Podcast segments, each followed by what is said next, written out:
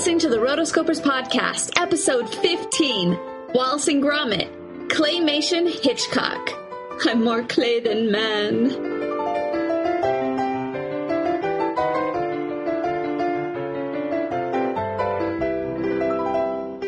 Welcome to the Rotoscopers Podcast, a podcast for animation addicts. Disney, DreamWorks, Pixar, Don Bluth, and everything in between. I'm your host, Morgan Bird. I'm Chelsea Robson. And I'm Mason Smith. Welcome to the Rotoscopers. If you're new to the show, this is a podcast where it's just a bunch of animation fans and fanatics, and we sit around and we talk about all sorts of animation stuff. We talk about animation news, we talked about animation theories, and we discuss different movies. All sorts of things happen here. It's a rip roaring good time. We have really, really good and exciting news that I'm so happy to finally be able to tell everybody. We are, do you know what this is, Chelsea? Well, I do know what this I don't is. know why I asked you that. I don't know why I asked you that. So dumb. Um, okay, we, the Rotoscopers, are now a part of the Hypable Podcast Network, which is really, really, really exciting for us. yeah, this is a really good thing for all the podcasts. Yeah. So what Hypable is, Hypable is a website that was started about a year ago by Andrew Sims, who was the main host of MuggleCast on MuggleNet.com. And so what Hypable is, he saw, you know, Harry Potter was sort of dying down, and obviously he's like, well, there are all these other fans of these other shows, and they want to hear news too. So he started this website called, Hypable, and it's for fans by fans. And you know, like if you're a fan of Harry Potter, let's say, and you're a really big fan, you want to know every little bit of news. And the main entertainment websites don't really cover those things, but Hypable does. So Hypable covers the news stories about your fandom that you're interested in, whether that's Glee, Harry Potter, Twilight, Disney. It covers those nitpicky things that fans care about, like casting announcements and, you know, a new book cover has been released, a new poster, a new trailer, all those things for your fandom. Hypable has you covered. With that being said, I also saw they had a Lady Gaga thing on there Oh, too yes. for you, Morgan. oh yes, Lady Gaga, my favorite. So I mean, what's really cool is that you can customize it. Let's say, you know, like me, I care about Lady Gaga, but I don't care about Katy Perry. So you can create your own feed where the fandoms you care about, those news stories will come up. Katy Perry won't show up, Lady Gaga will, Disney will show up, Once Upon a Time won't because I haven't gotten into that show yet, even though everyone says to. I liked it, yeah. Uh, everyone, I need to. I mean, obviously. So, I mean, I, I remember reading on Hypable just last week that Mulan and Sleeping Beauty have been cast for next season. So I'm like, ooh. Nice. Anyways, about Hypable, so they graciously included us into their network, and we are really excited. So thanks to Andrew and the rest of the Hypable crew. Go to hypable.com if you want to check them out because they are a really, really fabulous resource. Like when I first heard about Hypable, I was like, man, that's genius. Yeah. Genius. Wish I would have come up with that. Yeah, totally. we just thought of the rotoscopers. grumble, grumble, grumble. so yeah, we're really excited to announce this new news. So now you can find us both on the rotoscopers.com, on iTunes, and of course, Hypable. So new episodes will be posted there. And yeah, so welcome to any new fans who just discovered us through Hypable. We're really excited to have you. Let us know what you think of the show. Send us email at the rotoscopers at gmail.com. Uh, maybe if you've gone back and listened to a few episodes, or maybe you just listened to one. Let us know what you think of the show, and we'd love to read it on the air because, you know, that's what we do. We're very good at that. Yes.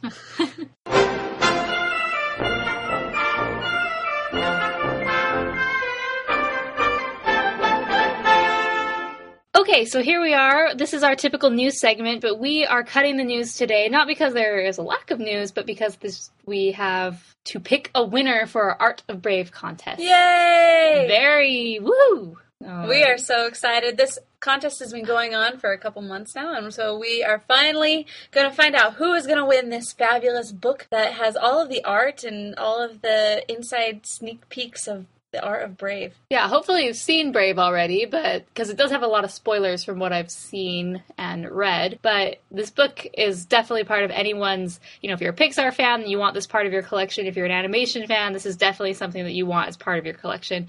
So I have all the names pulled up right now, and I have Chelsea as my witness. She is going to be the moderator to make sure that I'm not cheating and that I'm not putting things in wrong and that what I say is actually the winner. So here it is. Here's our random number generator. Chelsea, yes? Yes, yes, yes. And we have 13 entries, right? Yes, yes, And yes. Minimum number it can pick is 1, the maximum 13. And we are going to push the lucky button. I'm pushing generate right now.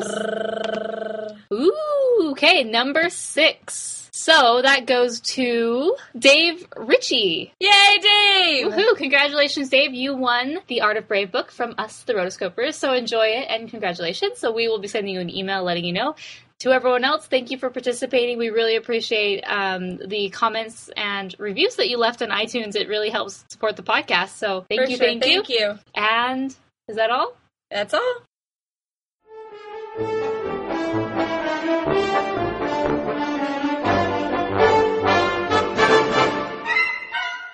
Okay, so we're going to start off.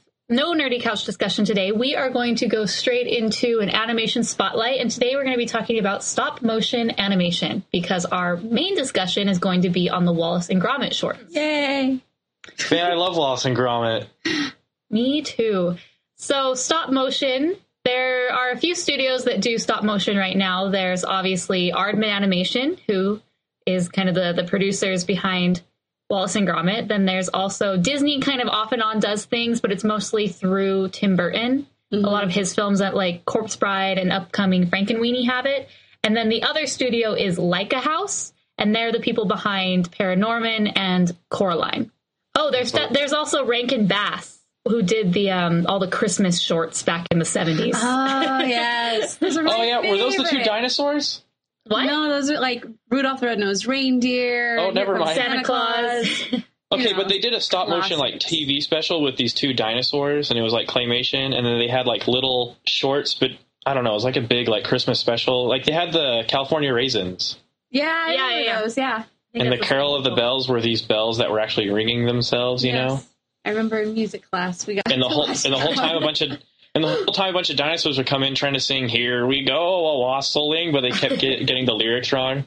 Oh my gosh, I totally I think I rewatched that within the past like year. really. Like that's the wonders of YouTube. Like you just stumble across things and then later you're like, how did I why? I don't know. Oh man, it's it's a great one. Do y'all ever watch Parks and Rec? no, No. I've heard of it. Her boyfriend like gets laid off and so he's like he's dealing with the unemployed life. There's a part where his like supervisor comes and visits him and he's like yeah i've been having a lot of fun. I finally got into my passion stop motion animation. He's like look Oh. at this one. And it's just like he's been working on the computer and it's basically like a two second long stop motion of a guy like getting out of bed and yawning. And then he kind of realizes how like dumb the whole thing was. He's like dang i worked all day on that. It's really good So Um, what is stop motion first and foremost? Here we go. Let me lay this down for you. Stop motion is where you have a model, whether it be clay or whatever, and you take photographs in increments, but you make changes in the poses in between shots.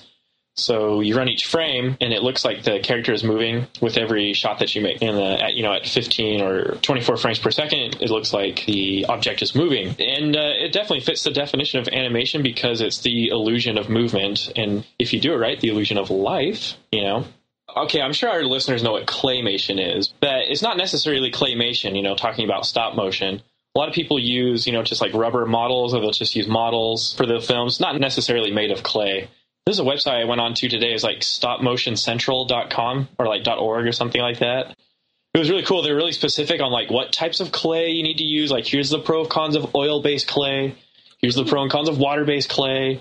You know, they have different uses and so it's cool. I learned a, I learned a couple of cool stuff. Um, most models they use an inner skeleton called an armature. Some of them are pretty advanced. Like there was one on this website that had like a breathing apparatus in the, in the chest to make the chest rise and fall as the character breathed.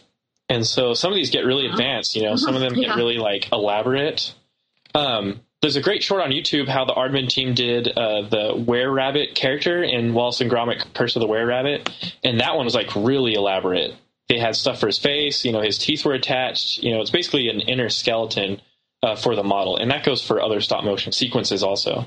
Very cool. I took a history of animation class at BYU. And so we start from the very, very beginnings of animation. It's really cool because it was probably a three hour class, and the first hour and a half was lecture, and we talked about it. And the last hour and a half, we would watch films. So the first, you know, half of the class is focused on kind of this rudimentary form of antiquated animation, I guess. I mean, Not really antiquated, but it's just the beginnings of animation. And I just remember one of the very first videos we watched because one of the earliest forms of animation was stop motion mm-hmm. because they they just were able to use live action but then if they wanted things to move And one of the first two people to use stop motion animation or just any form of animation in general was Albert E. Smith and J. Stuart Blackton. And the first instance is called the Humpty Dumpty Circus. So it's about a toy circus where, you know, all these acrobats and animals come to life. But the one that we watched in the class was from uh, around 1907. It was called The Haunted Hotel. So it was obviously black and white. And there was just all these little like creepy things that would move around and, and float and all these different, you know, creepy things that couldn't be done with camera or just Cool. yeah, so go look on YouTube. Go look up the Haunted Hotel. That's one of the first instances, and also the Humpty Dumpty Circus. So that was really cool. That's like that's one of the things that stood out in my mind. Like obviously we didn't get to watch every single instance of animation Right. that's ever happened, but that was one of them, and That it would was take a really long time. yeah. so that's a very significant uh, step for stop motion animation. So there's my little point. Yeah, totally. Another point I wanted to make, and you said it yourself, Morgan, is that it is animation. Like it totally fits the description of animation. And to me, stop motion is is even more technical, and it requires just as much, if not more, skill than the traditional animation that we see today. You know, hand drawn and, and CG, because there's no motion software involved in moving these characters or these sets. You know, it's all by the hand of the animators. I don't know. It kind of has that kind of really classy, like traditional, like maybe not, maybe antique feel, but they still do this today, you know? Yeah, And so I just find stop motion like super fascinating because, like we'll discuss in these Wallace and Gromit shorts, they do some really elaborate and really complicated stuff with just moving these models with their hands. And there are exceptions, like in the Curse of the Were Rabbit, they got around the fur problem with uh, these little sticks that they would shove into the armature through the fur, like behind it, and kind of like Sesame Street puppet it into each pose, you know? yeah, Hey, do what you got to do. but it's still like there's no software moving these there's no computer software moving these models and so i just think for that reason i think stop motion is like really cool and it definitely deserves if not more attention like more appreciation yeah. It's definitely a labor of love because these movies Yeah. take almost longer than traditionally or 3D animated films to finish and complete. Like they are just always in production, and obviously they have lots of different sets and they're filming it all different sorts of things all at the same time. But stop motion animation like completely boggles my mind. Like if you just watch a scene and there's people in the background moving, and then this Yeah. guy's reaching for this, and you just like the planning that goes into that, where you have to plan everything out and then in each instance and frame you have to move everybody and see the bigger picture maybe i'm more of a person that just like is in the now and i can't see the bigger picture but when i'm watching it, stop motion animation like my mind is blown. I'm like how? That is so intricate. You know how long that would have taken to move all these things? Like i understand like really simple things where one person's moving. I could do that. I, I get it. Yeah, yeah, yeah. but oh my gosh, especially you know this last movie that I saw, Pirate Band of Misfits. I mean, there's a lot of stuff going on, and it is, you know, compared to where Aardman began and how it's definitely become very sophisticated in a way, but it still has that old feel to it. It's just really cool. Yeah. yeah totally and going back to like the how complicated the stop motion is now i wonder if uh, pirates band of misfits i wonder if they use like layering for their scenes like they would animate you know this layer of the scene and then superimpose it on you know another piece that they animated in the background like i don't i don't know if they do that all at once or if they do it separate times but they did it all at once man that is so like really complicated also it comes down to how many people are working it. So it's like in the very beginning, the very first Wallace and Gromit that we were going to be talking about, it was basically just Nick Park. Like he wanted this was his his baby, his his college project basically, mm-hmm. where he just spent years putting this little short together and mm-hmm. it was just him. But then as time goes on, things get more intricate. They have more money. They can put more stuff into this. And so I'm sure they have a lot more people that help. And for example, it would be just like everybody has to have the same goal and everybody has to have the same idea of what the bigger picture is going to be. And then each person move their part. So it's, it's a, a huge team effort as well. So Is that that's how they do it? They all move different things in the background on one set, or does one animator have his one set that he's in charge of, and another animator is in charge of another set? Dang like if this were me, question. I would be like, whoa, whoa, whoa, you're messing with my stuff. Like Yeah. you're, you're messing with my vision and what I want to do. No, his hand's not supposed to do that. It's supposed to be closed and, and Right. fist. But I'm, I bet I bet they have anim- like lead animators for like who like supervise over animators and then or like the movers or the riggers or whatever it is that, that, that they call themselves with with claymation. And I bet they I bet I bet they have assignments like assigned models and stuff. Yeah. But man, that's still complicated, man. It just blows my mind how they do that. Yeah. I I'm right with you. so stop motion animation, if you're working, how many seconds of animation do they usually get per week? Isn't it only like five seconds of animation Really? per week? I I I could we could pause and I could double check this. Well, the most recent Wallace and Gromit, they did a one minute clip for the Queen's Jubilee, mm-hmm. Diamond Jubilee, and it was only one minute long. And all in all, 500 hours were taken to complete it from storyboard to post production. 30 people contributed to making the animation. 60 meters of bunting were used to decorate the West Wallaby Street and the National Trust Manor that is in part of the set. 30 kilograms of modeling clay were used, and eight hours were spent brushing the grass on the set with a fork to get Wow. it just right. I want that job. I know. The forker. But That's that, awesome. But that just takes it into a one minute clip nowadays. We're going to be talking about the beginnings from Wallace and Gromit to even this, the most recent. Take the look at the difference in quality. It's just, you can just, it's just amazing mm-hmm. how things have changed. But to do all that, like 500 hours were taken to complete that Yeah. thing. That's Yeah, a really long yeah. time. So there's just a one minute clip. So this is, like you were saying, definitely a labor of love that goes into each and every one of these episodes. And for me, it just makes it all the more interesting to watch and mm-hmm. enjoy. Yeah, totally. And you can f- still find stop motion still used today. Like the most recent example I can think of is Robot Chicken, kind of like Mad Magazine, but in stop motion mm-hmm. and on TV. It's kind of a parody I show. love Robot Chicken. I know. A lot of times it's used for comedic purposes. I know they threw in some stop motion, like claymation sequences in The Marvelous Misadventures of Flapjack, which is one of my favorite cartoons. But um, stop motion has been used all through the years in like the biggest movies. Uh, King Kong, you know, the original one, Kong himself was all stop motion. Besides Kong, like they had some cool like stop motion dinosaurs and stuff that looked really cool. And uh, let's see, another famous one, the original Clash of the Titans. There's a Medusa scene where Medusa, the Medusa character, is all stop motion. That took about a year to animate. Wow. Oh, Oh yeah, get this. So Jurassic Park. Did you know that before Spielberg decided to make it all CGI, the dinosaurs animations, um, they were originally going to do stop motion dinosaurs for that film. really? Really?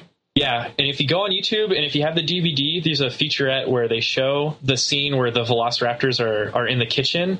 They show it in stop motion. Like that was it was like a demo reel or like a test for the stop motion dinosaurs. And instead of CGI, they're stop motion. Wow. By that point, like stop motion had gotten really, really good. The guy they had for Jurassic Park for stop motion was like super good, and the animation actually looks pretty good, but still you can tell it's stop motion. And uh, I'm really well. I'm really glad they did CGI in the end. Oh yeah. And in the documentary I was watching, I was like, "Oh, I bet that guy lost his job." He, he didn't He really. still got paid. well, yeah, he didn't really. He they um, just hired him as a modeling consultant for the CGI dinosaurs. Ah. And using his armatures inside the dinosaur models, they were able to figure out the rigging for the CGI dinosaurs. So I thought that was pretty cool. But yeah, they were going to do the dinosaur animations in stop motion. Can you imagine? that would take forever. Yeah. That would have been nuts. kind of before CGI really hit and became the standard for special effects, stop motion was something they used a lot. Like stuff, if you look at movies from the 70s and 80s, Yeah. like stop motion, like early Star Wars Star Wars. has a lot of stop motion. I can't think of something in particular. No, when they're on the Millennium Falcon, oh, I can I can pull any clip of Star Wars out of my mouth. do. And the part where they're on the Millennium Falcon and they're playing that weird chess game, and there's these Yes! little little claymation dinosaurs. Like they still kept it. They still kept it in the special edition release of Star Wars. You know, after all the remastering and all the like CGI scenes, they still have that funky little claymation chess game that they're playing. Yeah, and I remember the um, the uh, AT-AT walkers from Battle of Hoth and the ATSTs also. Um, those were stop motion. Oh yeah, Return of the Jedi. They use a lot of stop motion when the ATSTs are, are battling all the Ewoks out in the.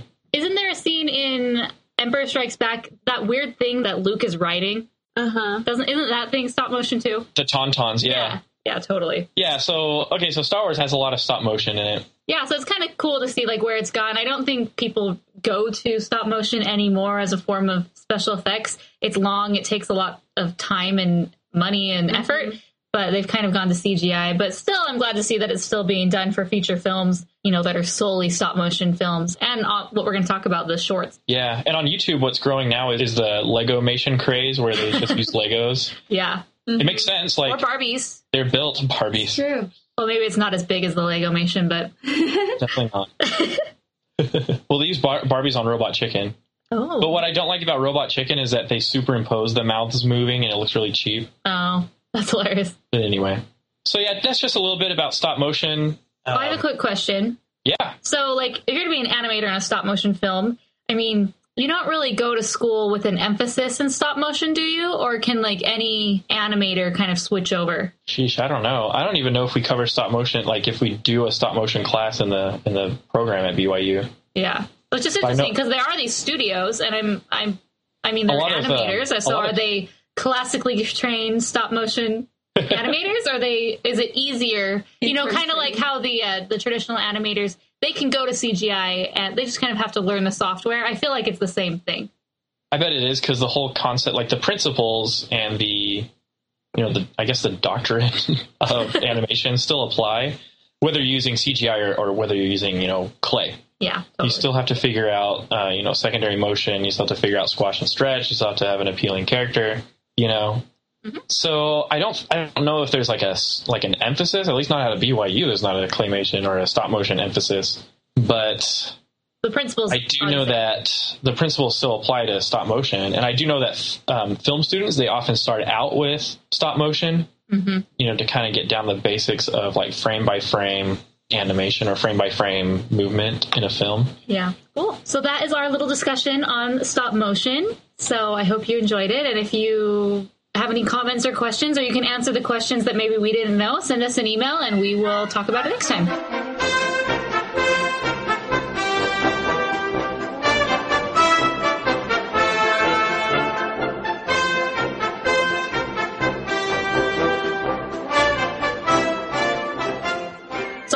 Our main discussion, we are going to talk about the Wallace and Gromit shorts. So there are four total. In addition, there is a movie. Originally, we wanted to talk about the movie, but then we decided we better just to go back to the original Yeah, and you know get familiar with these characters and where they came from. And we'll save you know Wallace and Gromit, Curse of the Were Rabbit for Halloween because that kind of fits in with that vibe.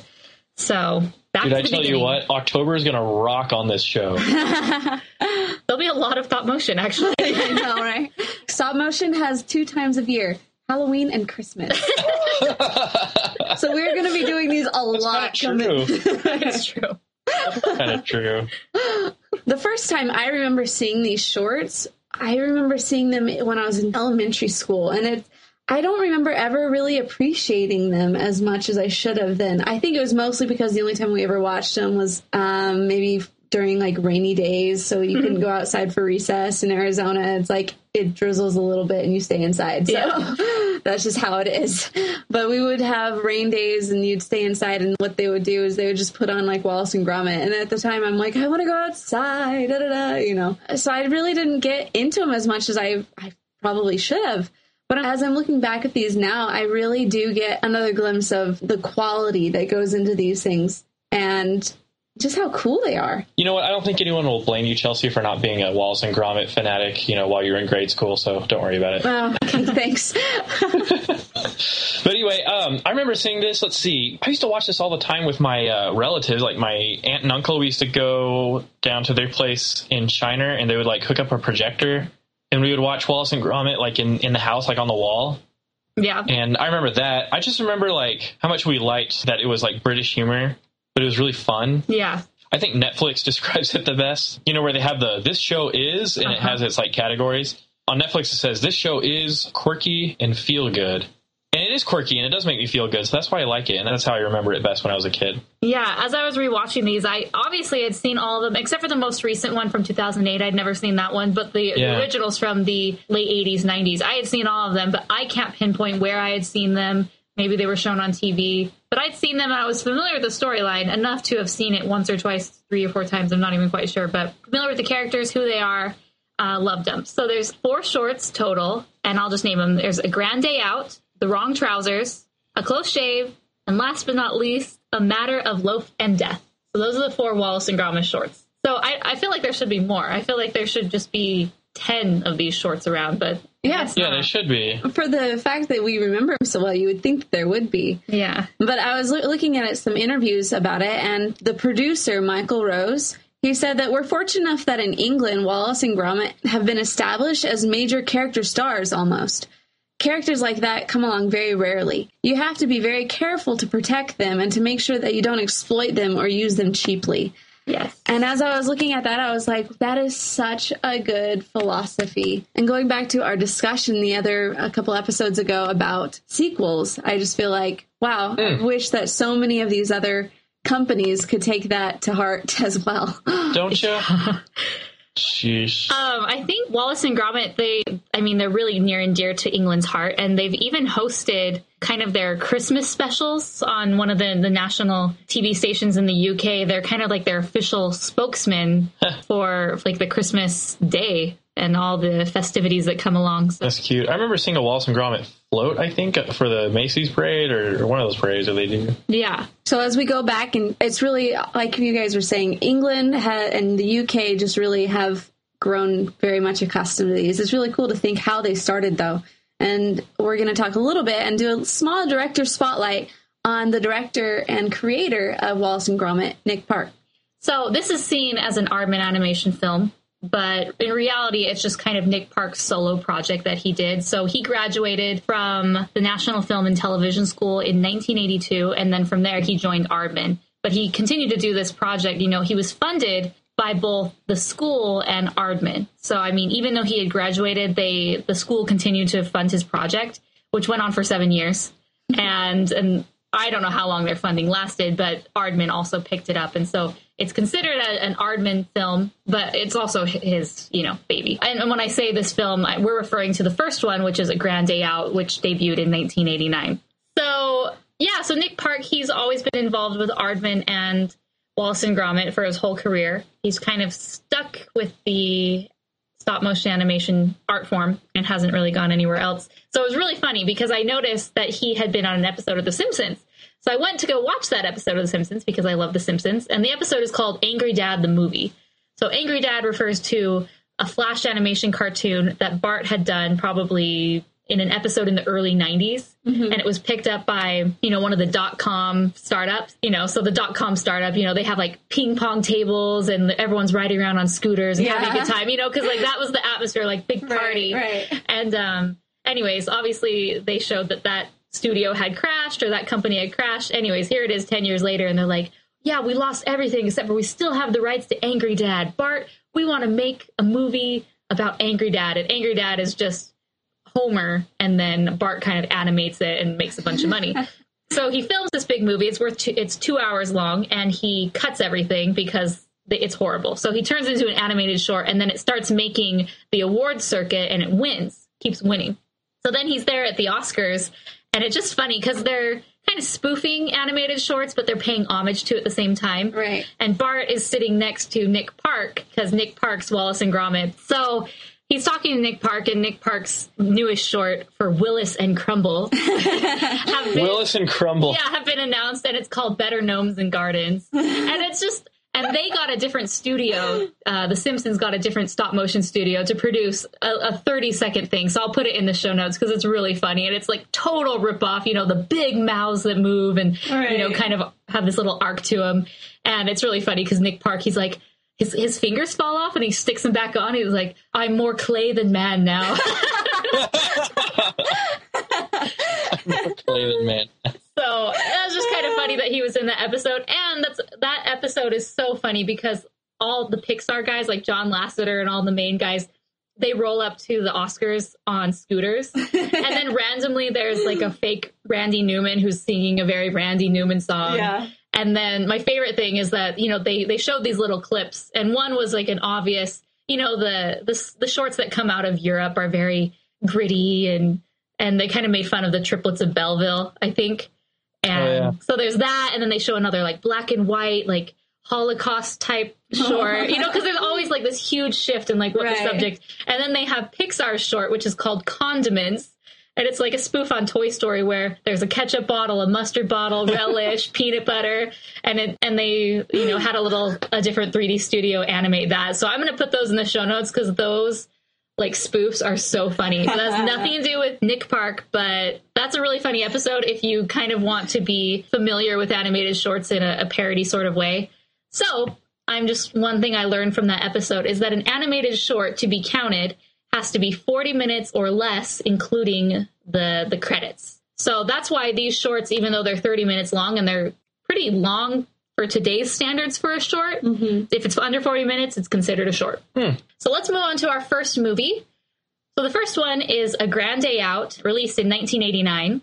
It did not win the Oscar. It actually lost to Nick Park's other stop motion film. It was called Creature Comforts. Oh, Oh, yeah. So Anyway, the first thing you recognize after watching, you know, when watching these shorts again is a theme song. That catchy little theme song, you know.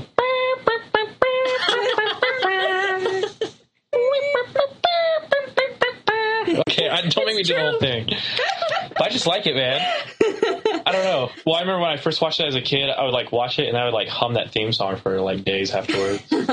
So we, we were talking earlier that can you say claymation? Like this is when I look at this, I think, whoa, this is claymation because you compare this to pirates, and this is made. I mean, just the contrast between the two films. I mean, they look completely different. Yes, it's stop motion, but one is clearly claymation. Uh, but in this, uh, they use plasticine, which is a special type of clay. But it's just funny because you can see like the the imprints. There's a certain scene where they zoom in and Wallace is drawing a picture of the rocket, and it's just funny because you can see the fingerprints of the animators, and they appear and they disappear, and they move and they appear and they disappear, just as he's Yeah. drawing. So I mean, can you say clay? Because it's definitely clay. I know, I love it. Uh, I also noticed that there's like the clay actually kind of looks a little dirty in this one. Yeah, it totally does. Like it feels like it looks like you can see like not dirt, but like grime and stuff where they press it in. Or it's like just this clay has been around for a while. you know, you know, you know old Play-Doh, how it just kind of like kind of the white always Dingy. got a little dingy after a while. Dingy. So it kind of felt like that in some ways. I guess it just goes to show you how long he had been working on this. he just kept around the same clay for the years. Seven years.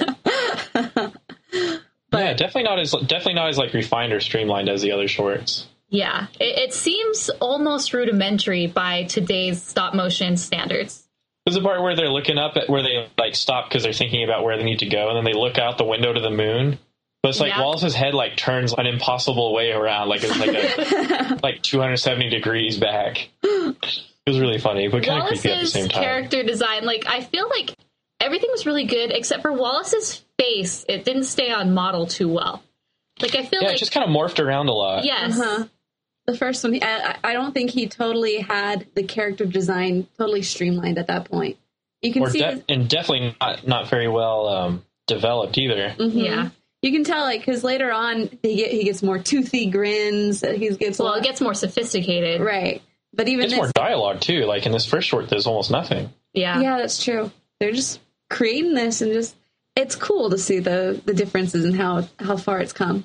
But at the same time, it- it's got some good scenes. Like when they do the close up of his hand drawing the um, the final sketch of the rocket ship. Yeah. It's pretty hard, you know. They get the animation of his hand like holding the pen and putting everything down in the wrist and the finger movement. And I thought that was pretty cool. I mean, it, it is rough, but you can tell this guy's got skills from the first from you know the first short. Yeah. Yeah. I mean, like, we can't discredit this guy. I mean, No. he's doing a fabulous thing all by himself. I mean, I couldn't even. Still, again, mind blown Yeah, no, with this stop motion stuff. So I love like the plot line. Like this becomes a running gag in Wallace and Gromit. It's the cheese plot line. Yeah. And there's always cheese involved. has to be. Cheese, Gromit. Someone's been at me cheese.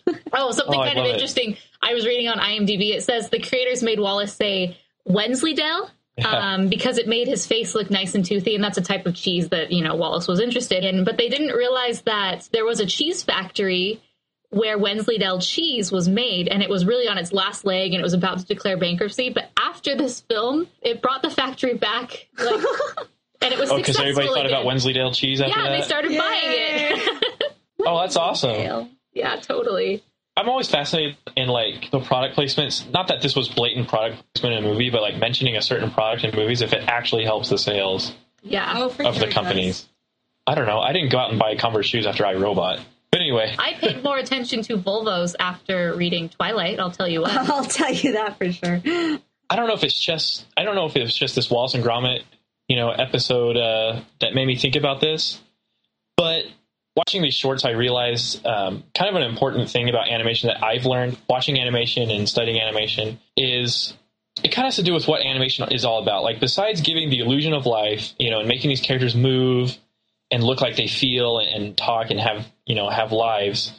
When I watch animation, I want to see what the animators can do with it. Not like a trick or like a gag, but I want to see the cool stuff, the cool and funny stuff that they can let have these characters do. For example, when they're constructing the rocket in his garage, they do a bunch of funny stuff, like when Gromit is using the drill, you know, Uh-huh. and then he does it a certain way and he holds it in, and all of a sudden he starts spinning instead of the screw. Yeah. Like that, that couldn't happen in real life, or like when Wallace is is sawing the board and it saws the table legs together. Like that's like funny stuff that, but it, I think it just makes it even more funny because it's not real life. You know, it's these like animator, you know, animated images, you know, and it's supposed to be not from life. Like it's supposed to be fake. I don't want to say fake, you know, but they're doing such like funny, real stuff that's just full of life. Mm-hmm. Well, it's out of this world things. Like that's that's another cool thing about animation in general is you take a look at something that's not possible in mm-hmm. real life and you make it possible in this world. And that's one thing I think that why we are drawn to a lot of these different movies in general is just because it's like I want to see the impossible done. yeah, like flying to the moon that's made out of cheese. exactly. Yeah. Yeah. And I guess I guess you could call this all like the kind of the magic of animation. Like I want to see something like it's good animation when I watch a scene or like a, a sequence and I'm like, wow, that is awesome. That is like awesome and funny, and that could only work in animated film. Mhm. So Yeah. I guess that's just the point I'm trying to get across. Like there's some funny stuff like when they're blasting off and the mice are all looking at them, and then they suddenly put on sunglasses. You know when the the afterburners flare up. You know, yeah. and when they're on the moon and Wallace is like, all right, we're here. And he kicks that soccer ball and he's waiting for it to come down and it just keeps, it, it never comes down. And he's just like, hmm. Okay. I liked that part too. I know, I, I like Wallace's personality. It's just kind of like nothing really fazes him, you know? Ever. Yeah. kind of bl- maybe blissfully unaware even of stuff that's going on. Uh-huh. That's the Well, true. Gromit.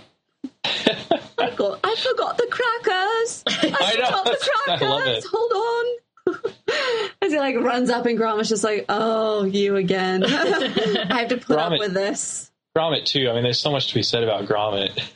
The greatness is, I think, how they created the personalities and the relationship between the two characters. You know, you like we said, Wallace is just this happy, innocent, and just naive character. Mm-hmm.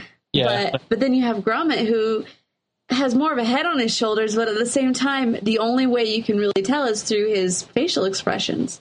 And so you really just start getting into the head of this dog. You don't even need words. You just be like, oh my gosh. Yeah. This Yeah. is again with the cheese, again with the crackers. it's so um, cool because they achieve all of it without without dialogue between Yeah. the two. I was watching this with my husband, and it was, even within the first two minutes, you know, he I think he'd seen these before, but I don't know if he really had.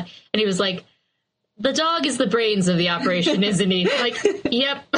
it did not take long to figure that out. right.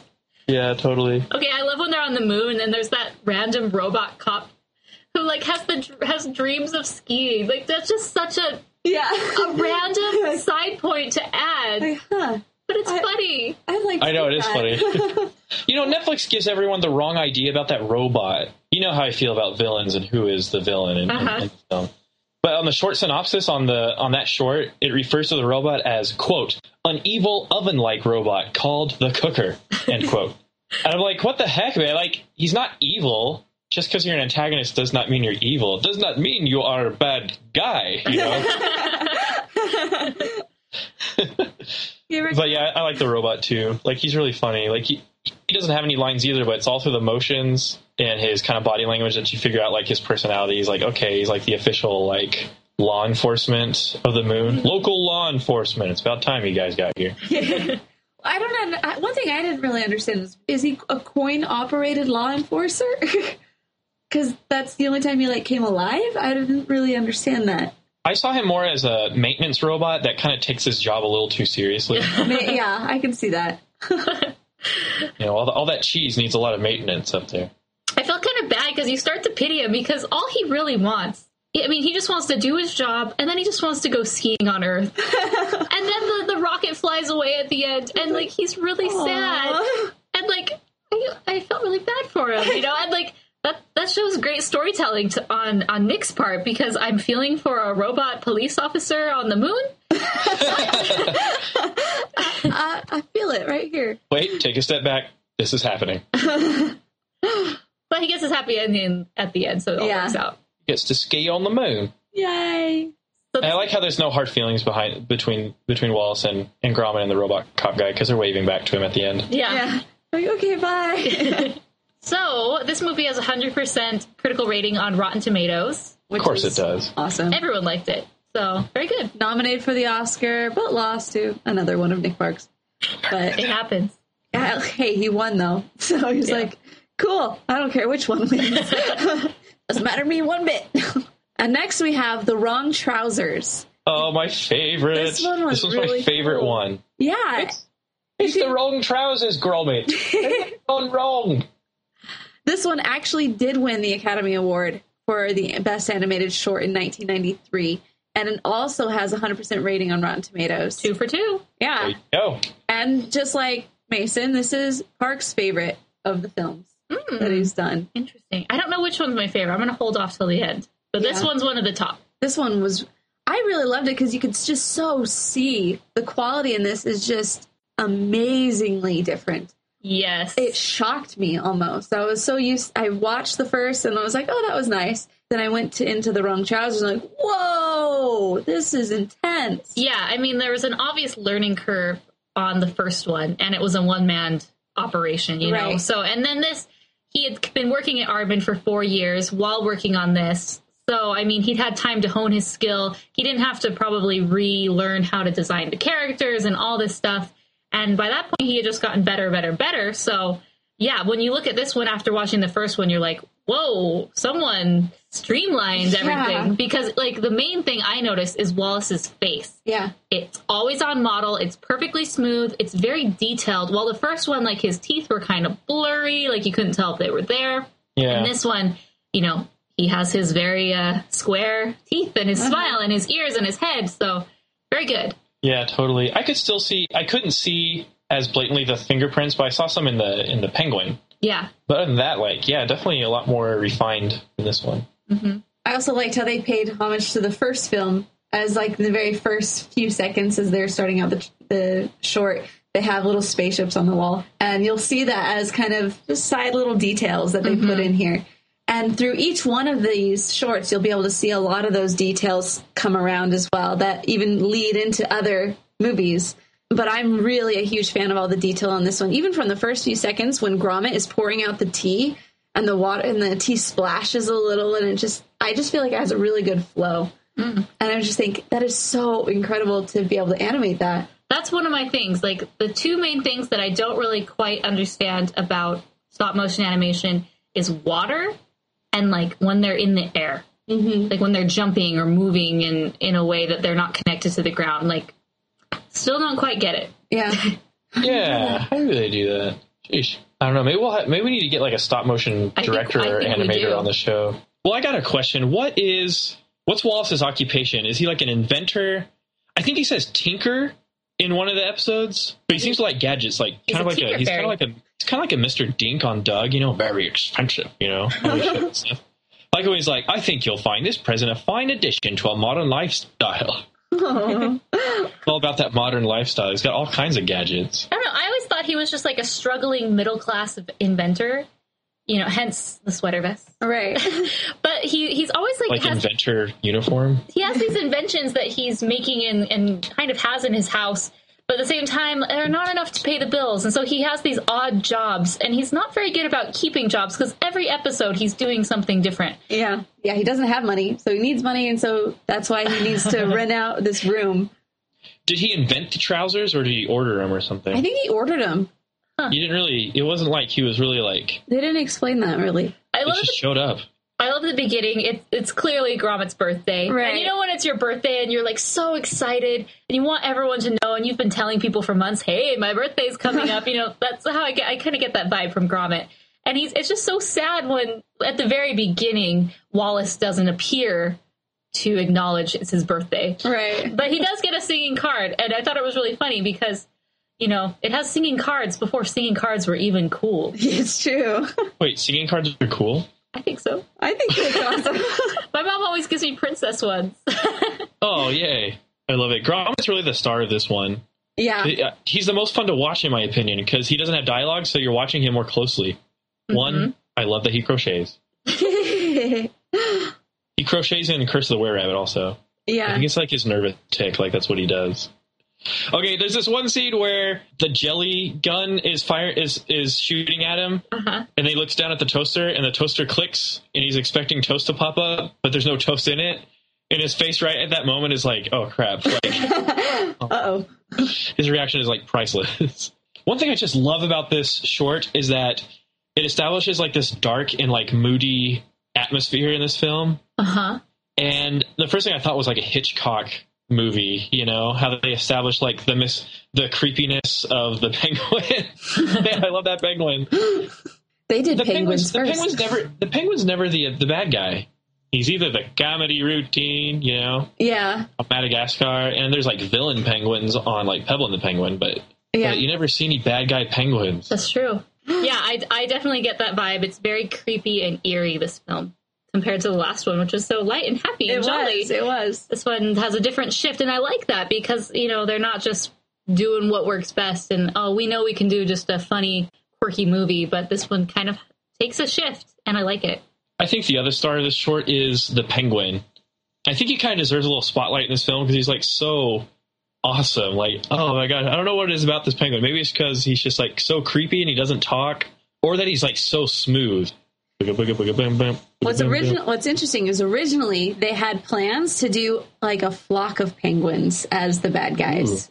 Ooh, expensive. Wow. Yeah, very expensive. but then they decided to niche that and instead just go for the one, which I think was it was very nice to have just a one solitary villain of this penguin is just he's he's got something wrong with him. Well, and also it's kind of like the the camel in the tent. You know, it's it doesn't hurt if you just let one in, Yeah. and just have one guy in there, and Yeah. then it gets worse and worse, and eventually the whole camel's in the tent and pushed you out. Like that's kind of the idea I get. What's really cool is later on when Gromit like sees that this penguin is is actually a bad guy and sees the wanted poster, he's got it like a thousand pounds as a you know as a monetary reward. How much is a thousand pounds?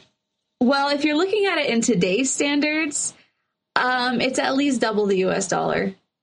Oh my gosh. So Well, that's a valuable penguin. fifty bucks ain't bad. 50 bucks ain't bad. Seriously. But what makes him such a menacing character? I, to me, those beady little eyes. You know? yes. Beady indeed.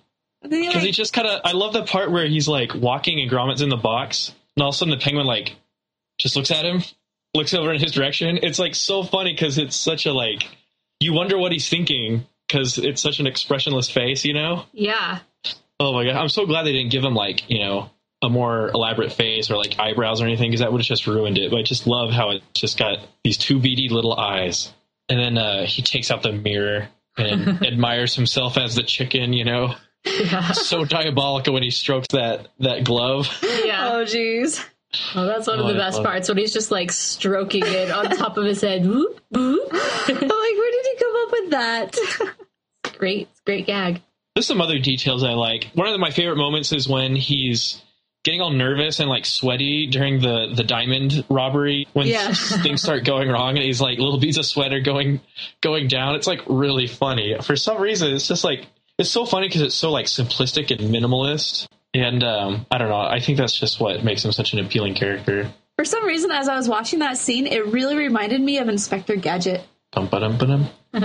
Exactly. I was like, I think it was just because Wallace has the hand, like the claw, come out of his out of his hat and just like Uh-huh. goes down. I'm like, this just is too close to Inspector Gadget for me. And he's definitely one of the diabolical inventor types because he has his own inventions. Yeah. You know me and my conspiracy theories for animated films. Maybe he's really like a super penguin that escaped from a lab somewhere. I don't know. Anyway.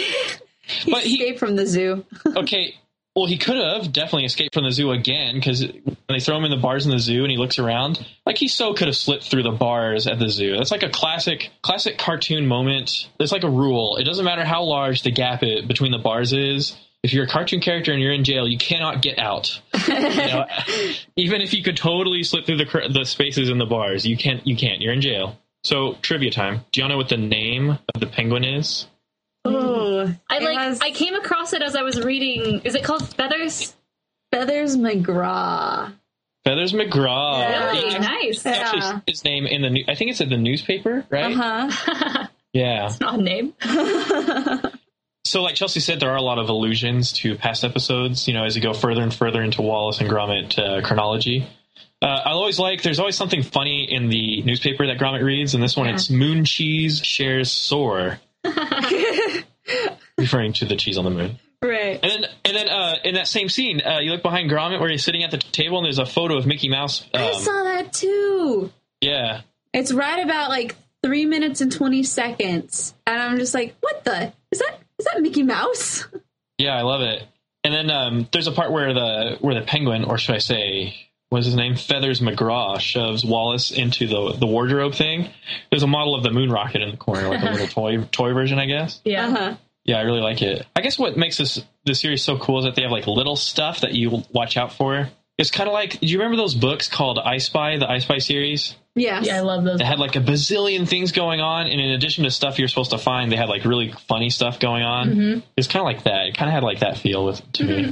I really loved how Wallace he even puts his PJs over his the Mechanical trousers. mechanical trousers. Mechanical trousers. It's like he has to continue with he has to continue with his Mr. ritual Ching. no matter what. like whether he's got these mechanical trousers on or not, he has to put his PJs on. There's also this picture of Sean the sheep that you will be in the next video, but he was first put in this one.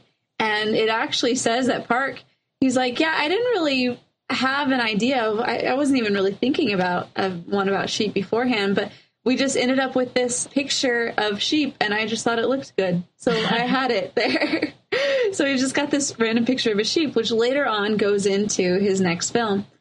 And he even talks about how it's funny that all these little ideas are there from the beginning, but it just takes a little bit of time for him to discover them and just like play on each one as they mm-hmm. keep going and that you can analyze all these different things into the future.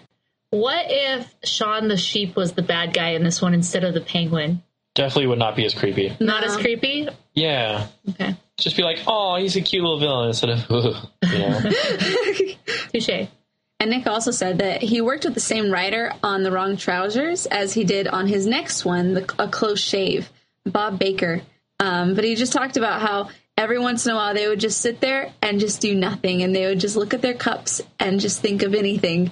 And if something made them laugh, and they would just start talk, they would just start saying things, and it's like if it made us laugh, then we would put it in. That's what. that's how it works. We just look for something that gets that reaction, and it's like no matter what it is, it's, it could be the most uh, like random, obscure thing. But if it made them laugh, yes, we're putting that in there. So we can see how a lot of these little ideas they just kind of bloomed and just got even better as they went along through all the writing processes of each one of these shorts. What an awesome job. I know. Sit around a table and just like make each other laugh. Aw. It's almost like I know what we that do. the creative like brainstorming parts of these movies is just so fun. Our next, the third Wallace and Gromit short is called A Close Shave. It came out in 1995. And it got a hundred, another hundred percent on Rotten Tomatoes. Three, Holy four, cow. three. Yeah. Who else has done that with animation? Uh, I think the Toy Story series almost has hundred percent for all of them. I think one of them has like ninety nine. Oh, jeez. But yeah, I mean, you know you're good. Okay, Yeah. like you you can tell like the first few weren't flukes. Yeah. if you can recreate that and people keep coming back and wanting more. So actually, this one I thought it was really interesting. It was released theatrically in the United States with Pocahontas.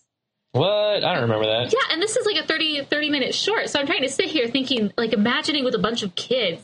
Yeah. I mean, it's hilarious and it's funny. I don't see people getting bored with it, but then it's like, oh, we still have we still have a ninety minute feature after this. Yeah, that's a double feature right there. Yeah, Well, well, they showed um they showed the first episode of Hey Arnold before Harriet the Spy, they did. and that's twenty minutes. Yeah, Wow, I remember I- that. I did not remember that. I saw Pocahontas. I don't. I don't remember seeing this, but this must have been one of those instances where I became acquainted with Wallace and Gromit because I know I saw Pocahontas at the theater. Yeah. Yeah, once again, close shave. There's a lot of drama and action and excitement in this short. It's got a killer story. No pun intended.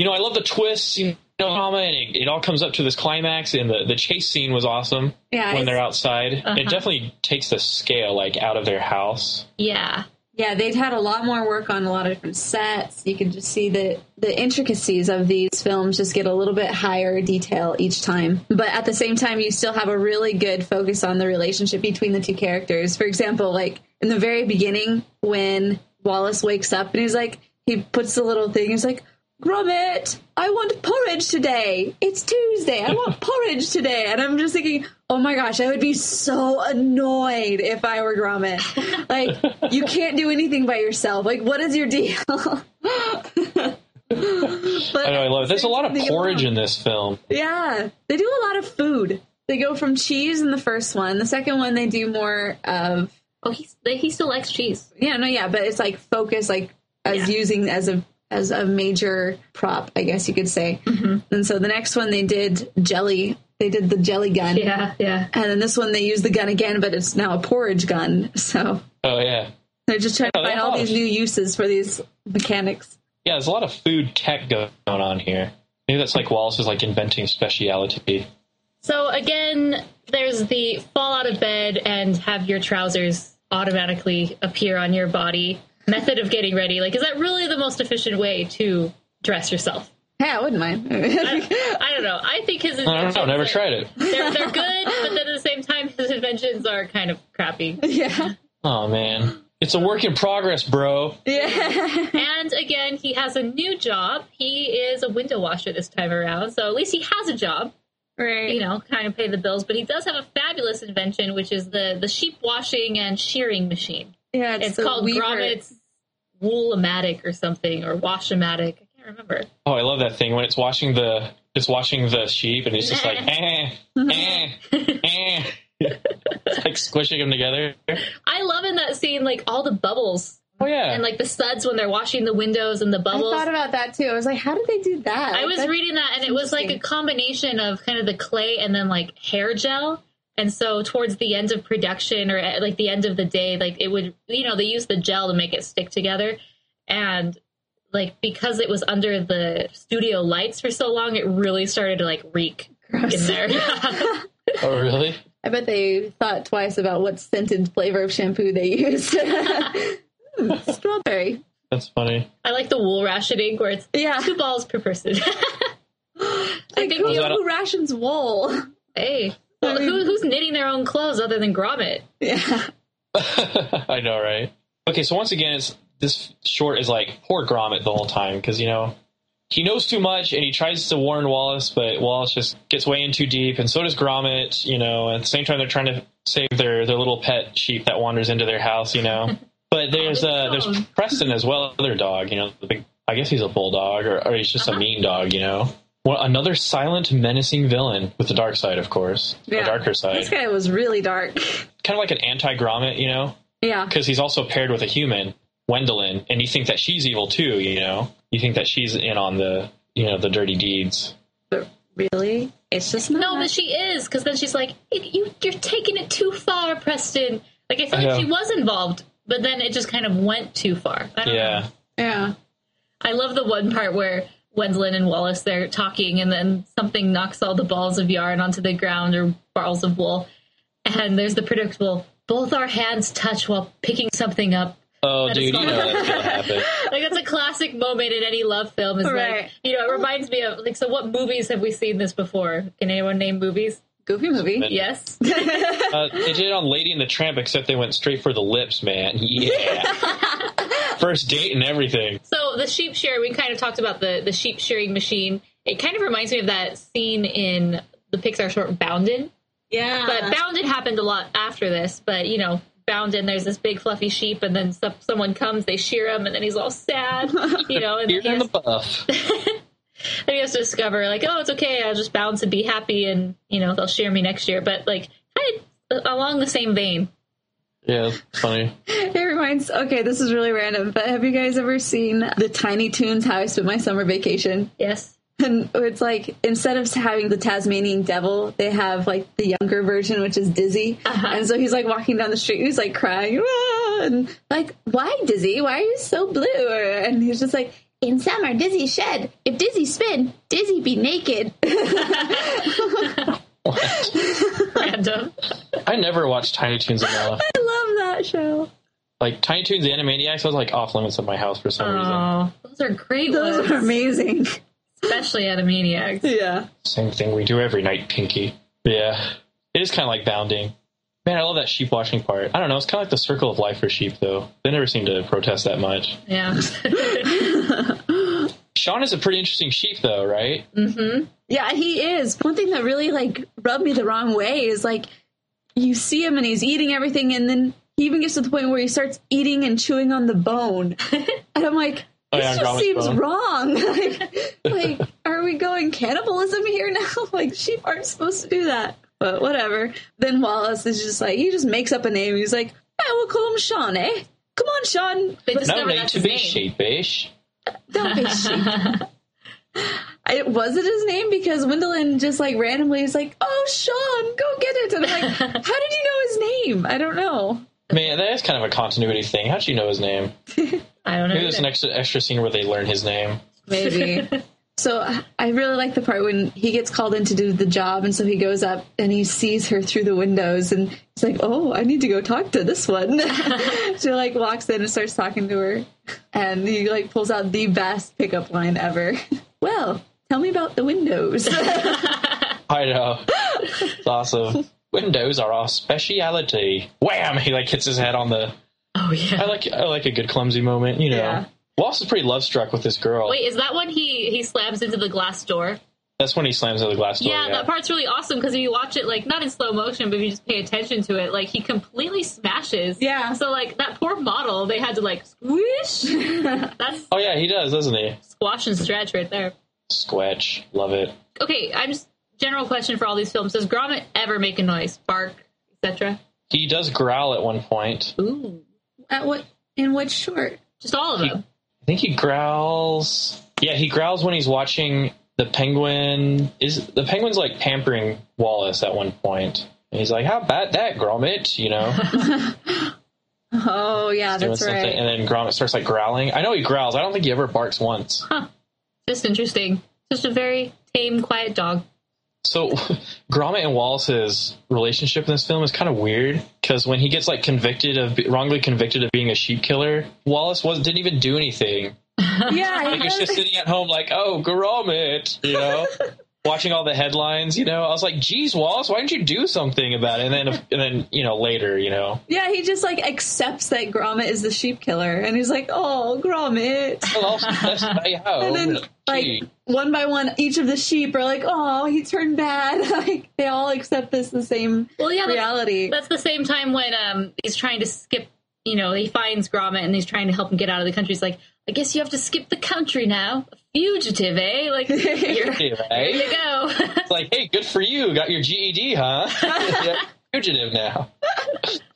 oh man, that the part when he goes and he like rescues him is really funny because Nick Park always talked about it's interesting when he had each one of the animals do something. For like when you said in the first one when Gromit has the has the screw gun and uh-huh. he like spins around with that and then also in this one he talks about when the sheep have the saw and they saw the bars out. And he was like for some reason like people just like seeing animals with guns and with motorized devices i'm like what that's weird It's odd. um, so we were talking about Shaun the sheep. So what happened is he has his own TV show now. So there was a spin-off from this character.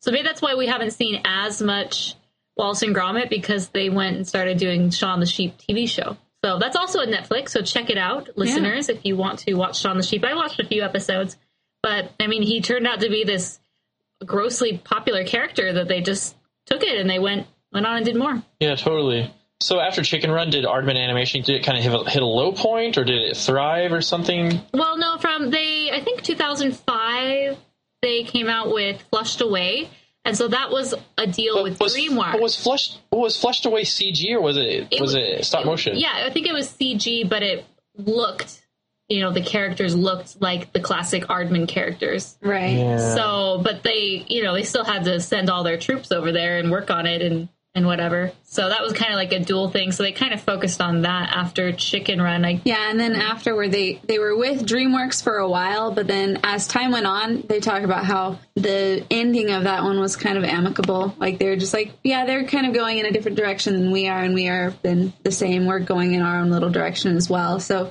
Like the separation was still amicable, but it was definitely a, a change. Yeah, so I've just looked this up. Chicken Run came out in 2000. That was with DreamWorks. Wallace and Gromit: Curse of the Were Rabbit was 2005, again with DreamWorks. Flushed Away was with DreamWorks, and that's kind of where they parted ways, and that was in 2006. So I hmm. mean, it's not like it's not like they haven't. Aardman Animation hasn't been doing anything. I mean, typically it takes about four years to make a film, but I guess right after Chicken Run is when they started with the Shaun the Sheep. And I just looked at this; it says there's a Shaun the Sheep movie coming out 2014 or 2015. Yeah. So, or sorry, 2013, eh. 2014. Wait, so does Shaun in the Shaun the Sheep series does he speak or is he silent like in the I think they're silent. They're He's silent. They're really short. Like they're only seven or eight minutes long. These episodes. Oh, Oh. Well, funny. because if you, I mean, it's stop motion. I mean, right. so last thing we're gonna. But can I can I say one more thing? Yeah. Okay, I really like how Wallace and Wendolene's relationship kind of wraps up at the end. Because she's like, "You should come by for some cheese, some cheese sometime." She's like, "Oh, actually, I can't stand cheese. I have a horrible cheese allergy." Yeah. It's just like, "Oh, it's like, wah, It's over then. it's over then." Okay, well then Wallace doesn't feel bad losing her. I guess. Yeah. It's like the whole yeah, that's that's his deal breaker. You've got to Kind of like makes you kind of thankful for the whole ordeal. yeah. You know? So this movie won the Academy Award for Best Animated Feature, just like the one before it. And hmm. we're moving on to the next one, which is A Matter of Loaf and Death from 2008. So this was 12 years after the, the one we just watched. It doesn't Oh. have a rating on Rotten Tomatoes, but it, it did win the Oscar for Best Animated Short. So three of the four shorts have won. And the first one would have won if he just would have released his other film a year later. yeah. Or a year before. You so the budget for this film, could 100,000. five in that fate. You could have like I know. the first one probably Five would have won no matter what. And so he would have just had five. That's that would have been amazing. Your fault, Clayman. I'm more Clay Clayman. man. man. So the budget for this film was hundred thousand pounds. So it's not too shabby. I mean, for thirty minutes short, I thought it would have been a lot more. And so this kind of got me thinking, like, okay, does it cost more or less to produce a stop motion film? And I was looking up the other Aardman films, comparing them to other films of the time, and so their budgets were surprisingly less, probably about twenty to thirty million dollars less. For example, Curse of the Were Rabbit was only thirty million, and Pirates Band of Misfits Now is that dollars or pounds? million dollars Oh. was 55 million. And that's still pretty low to considering everything else. For example, the original Madagascar, which came out the same year as Curse of the Were Rabbit, was 78 million. Yeah. So there's a 48 million dollar difference. And then, I mean, if you look at Tangled, which is the most expensive animated feature I, ever, is um 260 million. So I mean, in a way, and and the, the Madagascar three that just came out was 145, Yeah. and Pirates Band of Misfits was Fifty five. 55. so I mean, Wow. I I thought these would have been more expensive to produce, but that's not. Apparently, if you can get it to produce it at a decent price, and then you know the same amount of people see your movie, it's good. For sure. Typically, Aardman films don't do really well in the United States, so that's kind of where I guess it falters a little bit. Because I mean, I know we're talking about the shorts, but I mean, a lot of dollars and percentage of the gross comes from the United States because we are just like movie fanatics or Right. something, and we just have a big population.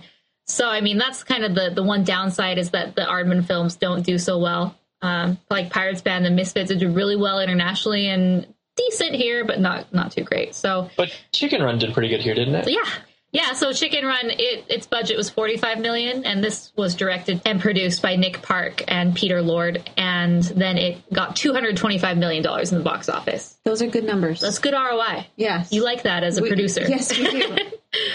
That's why DreamWorks is like, let's keep with you for a little bit. yeah. Yeah.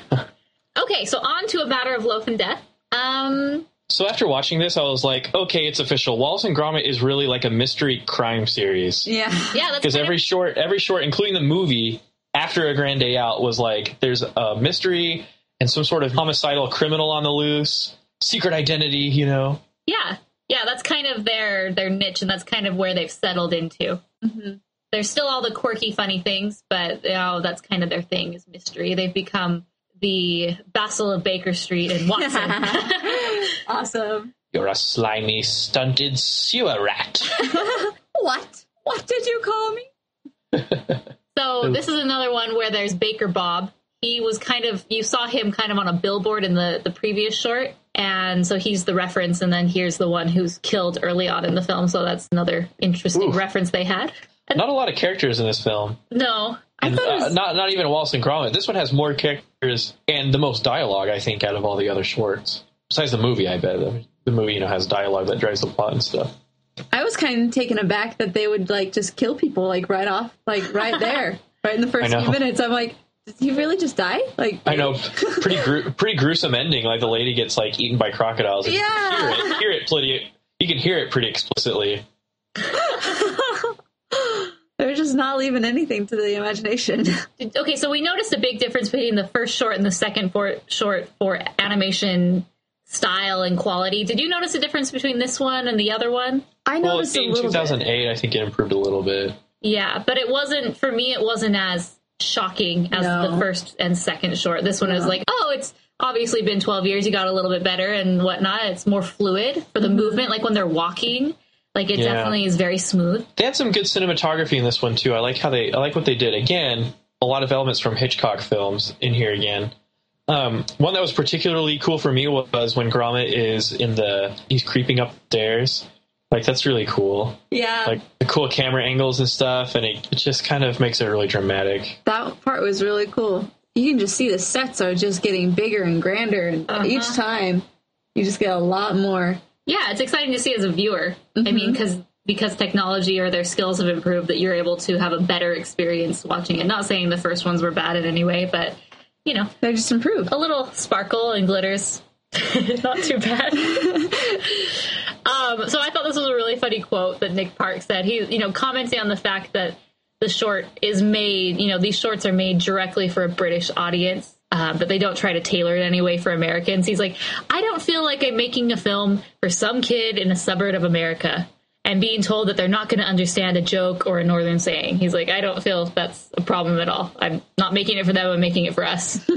So he doesn't really seem to like us Americans, does he? I guess not. but I'm sure he likes our dollar signs. yes. And even though, like you said, their um, money doesn't come from us, like they're not as big here, they're definitely more concentrated there. He was talking about how, although our films are made for cinema, they're usually financed by television money.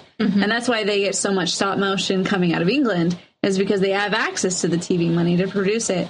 That, that means they haven't been able to do as much on theatrical distribution in England because, you know, they're using it all for TV. Yeah, yeah. For example, when A Close Shave was finished, uh, it was on television for that Christmas special, but it- then it went abroad for the entire year. And so they were able to get, ironically, they get more money out of their film distribution abroad than they do The TV, the TV specials. inside. Oh, interesting. So these are made for TV originally, and then they just kind of ship them out as Yeah. for you know the thea- the theater markets Mm-hmm. internationally. Makes sense. So again, Wallace has a new job. Talk about a floater. Totally. In this episode, he is a what? He runs he runs a baker Oh yes, bakery. Yes, he's a competing baker. One thing I noticed is as they're driving, the car is fitted American style in the beginning with the steering wheel on the left, up until when Wallace says, Here, Gromit, take the wheel. and he like passes it over to Gromit, who's on the right side, and he like What? spins I it. totally didn't notice that. Yeah, Awesome. I was like, interesting. One thing, Wallace really does have the greatest pickup lines. Um, yeah, Wallace to the Bakelite girl, he's just like, Are you still ballooning? And she's like, What? Oh, I love that one, man. Oh man, how to offend women in four words or less. that whole sequence of her chasing, like rescuing her on the runaway bicycle is really funny because there's a part where Gromit throws a bun at Wallace and it acts as a brake on one side of the bike. Uh-huh. And then Oh, he does this like impossible throw where the bun like flies around the back of the bike and curves around to get in between Wallace's knee and the other side of the bike. Then- by all account, by all accounts, it doesn't make sense. Another really cool illusion they put in there is Gromit has he's in his bed and you see these posters around and he's got a Citizen Canine poster by this guy. Citizen Canine. Yeah, he had the the Republic by Pluto instead of Plato, oh, yeah. isn't it? Or Yeah. something like that. Yeah. Um, I again in this movie, there's another cheesy hand touch scene. oh yeah. One with Wallace and the Bakelite lady, and then again with Gromit and the poodle. Which I thought was really funny. I'm like, man, they love this gag. I know. You know, the poodle's kind of a strange character. Like, what's in it for the poodle? Like, why is she kind of one of those Rasputin Bartok situations, you know? I don't think she really wants to be evil, but she's always with the Bakelite lady. That's true. And she totally like, knows about her evil plot because yeah. She's like, oh, this is gonna be bad. I love her Very, very eyelashes. bad. Yes. They're just I- really like whoop. we call those spider lashes when girls have way too much mascara on where they look like spider legs. Oh. I Or ran like into some I Yzma. ran into some spider lashes in my life. Um, I laughed really hard. They pull out different albums that they want to listen to, and there's the Puppy Love, the spoof on Donny Osmond, and then Yeah. at the very end, as they're driving away, it's and they called it Puppy Love. I don't know how the tune goes, but so there's two Puppy Love references. there. That's awesome. Donny, I'm sure, was like, hey, that's me. yeah, the relationship one big the relationship between Wallace and the Bakelite lady is kind of I don't know. It's really funny. Like I like when they do the. Is it the movie Ghost where she can feel his hands as she's molding the the ceramic stuff, yeah. and they're playing that one song. it's the same thing when they're doing dough molding. Oh, yeah, jeez. totally. Steamy. Wallace, he falls in love like super easily. He like sees a woman and then he's just smitten. You know, Wendolene was a lot better looking than Bakelite lady. Bakelite Ooh. lady's kind of creepy. She's let herself Yeah. go. It's true. She's let herself go. and she's also like this psychopathic serial killer. Well, I love that she's like this super successful baker, and if you look at her house, it's really nice. She has these satin sheets that she sleeps in, and then like the poodle, like was she just- a baker or was she just like the promotion? I thought she had her own company, but she hates bread or something because it made her fat. No, I Yeah, thought. that's the whole Did I read that wrong? Yeah, maybe I don't know. I um, what I got out of it was that she was just the person on the commercials, and Oh, Robo girl. and yeah. now hates bread. Yeah, Oh, I don't know. well. Nonetheless, she's really rich from Yeah. her days as Bakelite, but her dog like sleeps in this nasty cardboard box. I'm like, oh, Yeah, that's ki- uh, that was kind of random too. I was like, hey, what's going on there? Why doesn't it have a nice like prissy poodle bed? I don't know. like I said, psychopath serial killer. And I think one of the reasons why the dog gets like so jittery is like she's like waiting for her to turn on the dog as well. Oh yeah, that makes sense. I love. I'm a big fan of the Pride and Prejudice 2005 film, and I love the one part where she's like, "Wallace and I are engaged to be married." It just reminds me of that movie where it's like, "Oh yes, Lizzie, what other sort of engaged is there?" Now she's engaged in murder. oh, jeez. I guess there is. There's some funny stuff. I like the end. I like the end. Like once again, it's another like fight against the antagonist of the mm-hmm. film. See, Okay, so I kind of mentioned this is kind of this. They've worked their way into their murder mystery duo, you know. Yeah. But I don't know. This was another murder plot. Did you like it as much as the the other films? I didn't like this one as much. It didn't seem to work as well. It kind of felt overdone. Seen it before. Yeah. That's what I was starting to think too. Yeah. It didn't have that same charm, I think, as the first couple. Like the amount of new Mm-hmm. in your life. Although I did love the one part where Gromit looks out the window to get rid of the bomb or whatever, and he sees the sign that's like the nuns are walking down the street with the kids, and it says "Save the kittens," and he's like, Save the "Oh." kittens and there's a ton of cats in their arms. Like, I can't do. So random. I love the old trying to get rid of the bomb gag. Yeah. There's, there's a really ridiculous one on the 1960s Batman movie. It's ridiculous. Oh, but man. that's a fun gag. I know. She's got some good quotes though. She's like, "Curse that balloon and curse that prevailing southwesterly."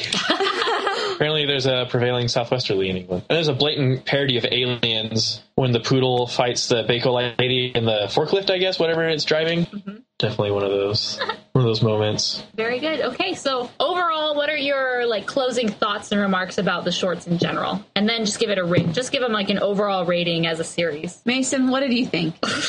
Way to pass the Oh buck. well, let's see. Wallace and Gromit. Uh, Wallace and Gromit. It's quirky and it's feel good. That's how I feel about it. Like I just love all the tiny little bits of humor, you know, British humor that you know is refreshing to a point. And it's feel good. Like it's it's a really kind of like fun show, and I really like how dramatic it gets at some points. I really love the penguin. So let's see. Oh, my favorite short, Close Shave was good. But the wrong trousers is better. So yeah, wrong trousers gets my vote for favorite Wallace and Gromit short, just because a Feathers McGraw is amazing, and B they, they gave it like a fun like Hitchcock kind of atmosphere that was dark and moody, and, and it was good. What I rate it, man? Well, it's got 100, percent man. I got to rate it five stars or something. Let's do four and a half. Oh, Nah, I'll just I'll, I'll do five. Like I I really like it. It's really well done, Mm-hmm. and I'm not just going by the 100 percent rating on Rotten Tomatoes. I really think it's a five star. okay. I really like these films. They they're really classic. Watching them even years later, and they're funny. They're very well done, and they keep you engaged the whole time. I don't ever find myself being bored in these movies and trying to you know keep up with the characters. They're simple enough where anyone can understand them and get into the you know get into the groove of the movie. And I like watching them. I think Wallace is a great, just naive character. Gromit is even better in my opinion. Yeah, and the random little side characters and um, you know that they add in each episode like really stand on their own. And they just throw you into this world. They present a really good story. The animation is really good. And it's exciting to watch you know stop motion animation because there's not that much of it anymore. I mean there still is but these films kind of changed the look of aardman animation for for good they all look like this now Yeah. this style has become their signature style. So I my favorite one between the wrong trousers and uh, close shave. I think I'm gonna say a close shave, but I think that's because I probably like seen it more. Like that was the one that played in front of Pocahontas. So I kind of have a little bit more sentimental attached to that. Yeah. So I like that one, but they're pretty equal up there. Um, they're all very very high, and I'll just give it five stars because it's that good. I'll definitely give the franchise a five stars as well. My favorite, I'm to say, I really like the wrong trousers. In general, this franchise just really does a good job at making you love these characters. And there's no, it's no wonder why there's such huge hits in England and in the UK. They are just everywhere and they're so adorable, I'd say. Like they're, you can just really grasp onto who they are. So that's one of the main things that I really like about it. I'm going to give, yeah, like I said, a five stars to the whole franchise. Fives all around. Have we Yeah. ever done that? ding ding ding. Toy Story, right? Maybe. Um, I yeah, can't I think remember. we did Toy Story, I know, but also for Beauty and the Beast. I don't know. I think Mason didn't give it five stars. Did you? But I don't know. Well, okay. This is think an we awkward conversation right now. like whatever. But really, I was really glad to be able to go through all this because I actually went in and I checked out the Wallace and Gromit website, and there are a lot of really cool things on there. You can look up. They always have really good news and contests and lots more. They always have a lot of fun stuff going on. And so, if I lived in the UK, I would definitely be on this site a lot. I'd be looking into what they have going on, trying to be in on it. okay, so we did have a listener question. So we asked, "What is your favorite Wallace and Gromit short and why?" We had one answer. It was from Tumblr. The Tumblr user Make Way for Grassroots said, "A grand day out. I mean, moon cheese and skiing vending machines. Come on, smiley face." that is a good one. So that's that's one that we didn't list as our favorite, but I'm I'm glad that someone did because it's definitely worth it. yeah, still a good one. So if you haven't seen these shorts, go watch them on Netflix. There's there's two. The, the first three are all kind of lumped together, and then the very last one is there. So watch them while you can because these things randomly get taken off every once in a while. So They're really awesome, and you, they're short enough that you can just watch one at a time, or you can watch all four like you're having a big old movie night. So watch them and enjoy them. And thanks for listening.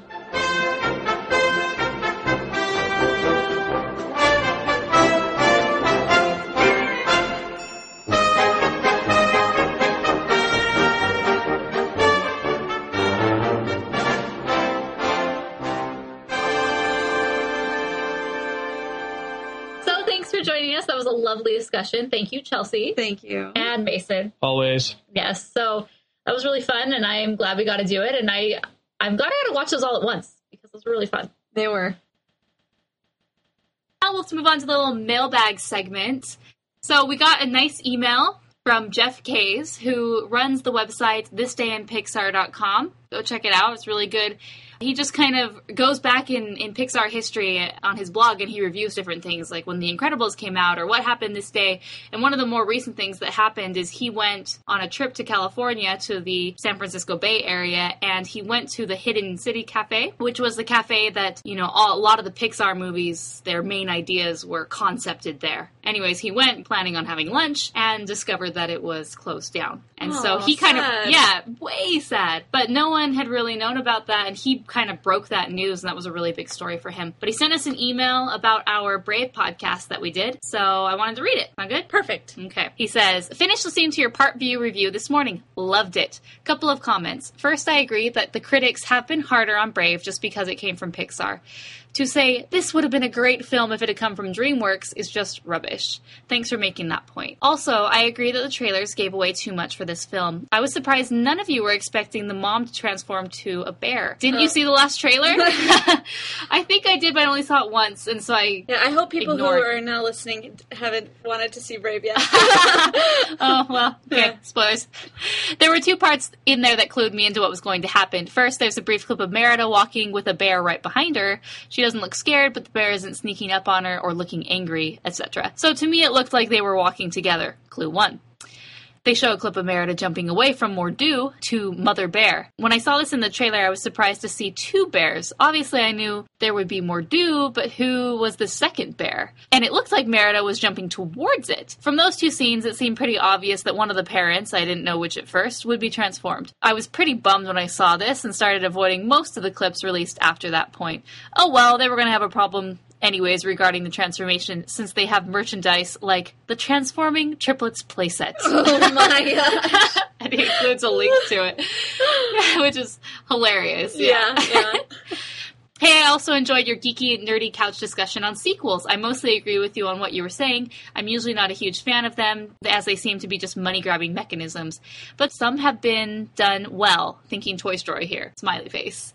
Okay, thanks again. Keep up the great work, Jeff. Thanks, Jeff. Yeah, I I like that he mentioned our discussion on sequels because you know because that discussion was kind of linked to the Madagascar discussion, Uh-huh. and I don't think people kind of want to listen to the Ma- Madagascar. I guess. Yeah, I that's true. That's one of our least listened to episodes. And Yes. I mean, I understand. I avoid Madagascar at all costs. but you know, whatever.